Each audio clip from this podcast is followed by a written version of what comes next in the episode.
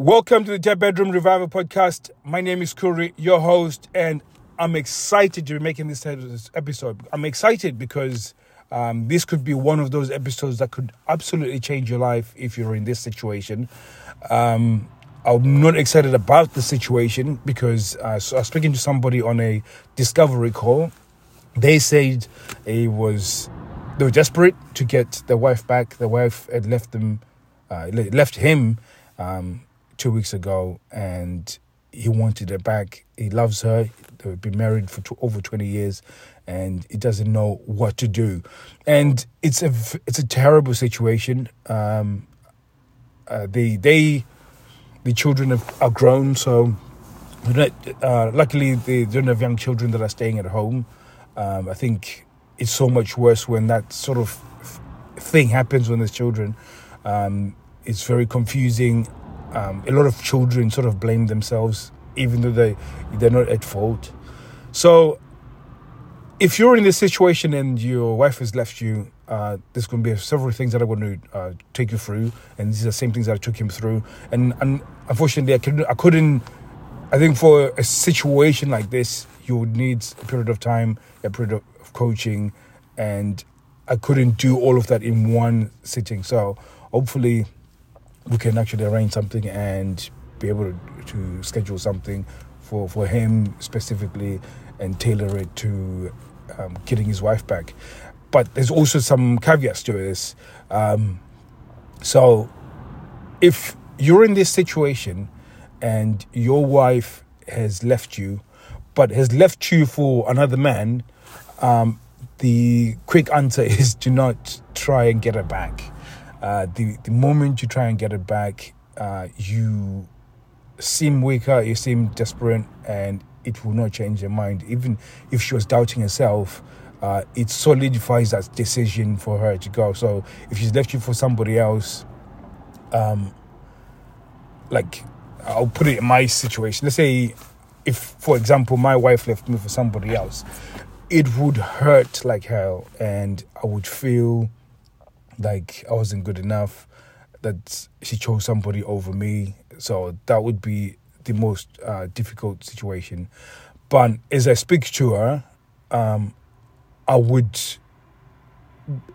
try and give off an air of nonchalant. So like, it's no big deal. So I would still joke around with her. I would still um, be civil. I would not even talk about the relationship would be strictly business talking about the children and you know whatever financial tie-ins that we have will be sort of resolving that. But other than that uh, i would never cry in front of her. I would never uh, beg her to come back. I would even wish them good luck with that new relationship. And what this does is actually um, get her to question was she even important to you? and uh, I know it seems like you're trying to manipulate the person to come back and so on, but what it hurts, um, it is so much better when you don't try and get them back, especially if they've moved on with somebody else. I think you you have to cut your losses. The quicker you can cut your losses, the better. I think most guys they feel like they can win the person back, they can recapture that love and I mean, uh, the moment that she's left. Now, you have to understand this before uh, we go any further. Then, for a man to move on to with another woman in society, this is slightly ac- acceptable, and it's something that doesn't matter what culture you're in.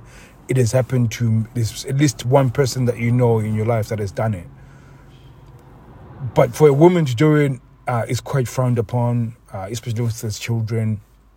And again, it, it, things might be changing now because of the way society is right now, but generally, um, it's quite frowned upon. Uh, if a woman has got multiple partners, it's called a slut, so the slut shamed, and it's something that they've been inbuilt so that they they they can avoid. So for her to actually go out and then um, move on with another guy, it means that she sees no future in this relationship and she doesn't respect you as a person.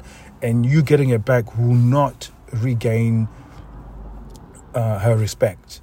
And then the other part about it is that uh, for the actual decline of that relationship uh, there has to be have something that would have happened so and again it's not your fault it's not her it's just you guys do not know how to be in a relationship so because you both don't know how to be in a relationship the decline happens, you don't know how to communicate what's happening within the decline or at least find yourself your way back. And some of this decline, again, within a relationship, um, it's kind of like uh, climbing a mountain. So when you, as you're climbing a mountain, I've never climbed before, but from what I hear is that sort of every 10 meters, you have to uh, put anchor points as you go up so that if for whatever reason you are falling, you can arrest your fall.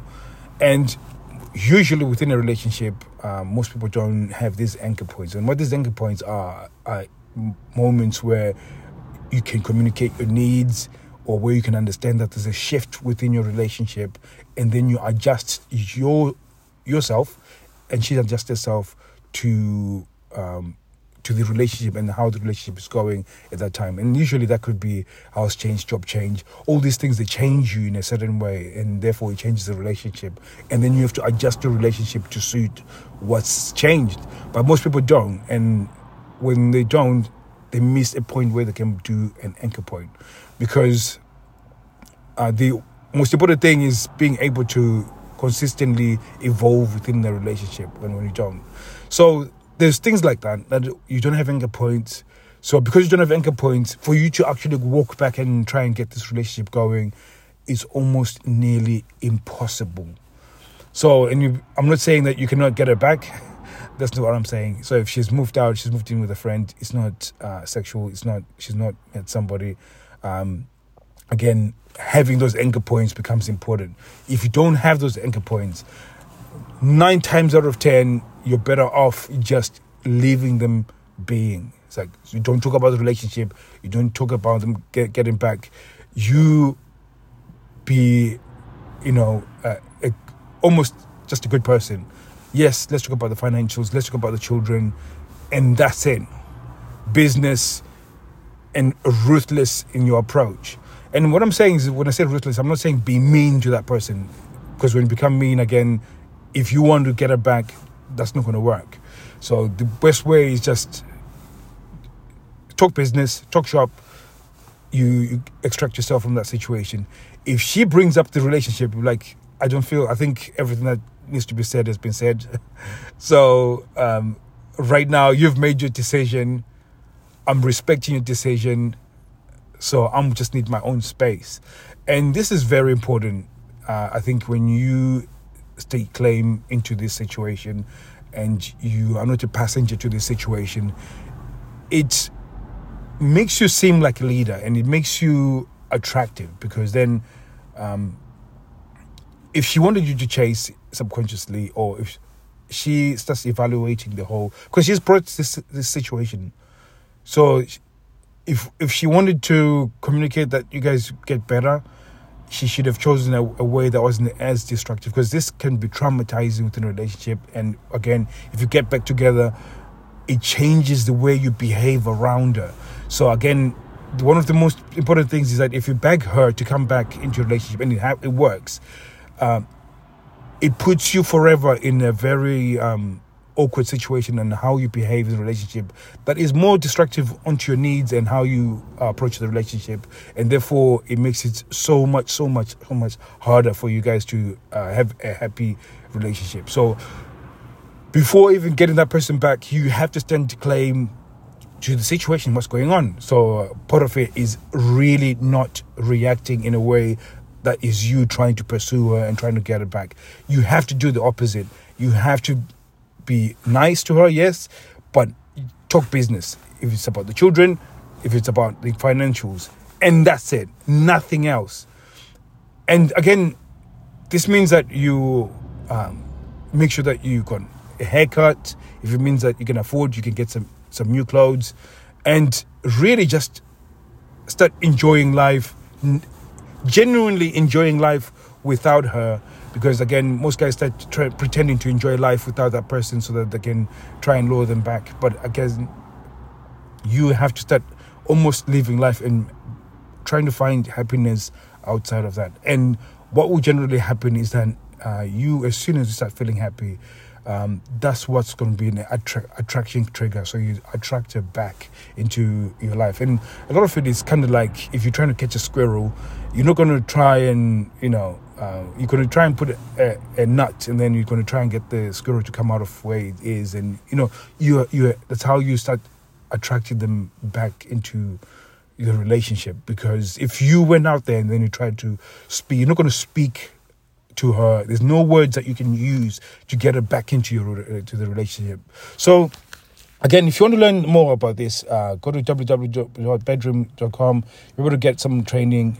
Get a Facebook group link, and this is if this is your situation, uh, you can DM me on Dead Bedroom Revival um, in on Instagram, and when you can find me there, we can uh, have a conversation. I can map out how you can get your wife back. So hopefully this is helpful and um, before I make this, because I could really talk about this for the next few hours. And if this is something that you want me to make a training over, uh, like I said, go to, to to the Facebook group and get, um, you know, just start communicating with us, and then let me know if you really want to hear some training on this, and then I'll go in depth. I can do a series for a whole week, so like a five days of just what what are the next steps that you need to be doing. So thank you very much for listening. I'll be seeing you soon. Take care. Bye.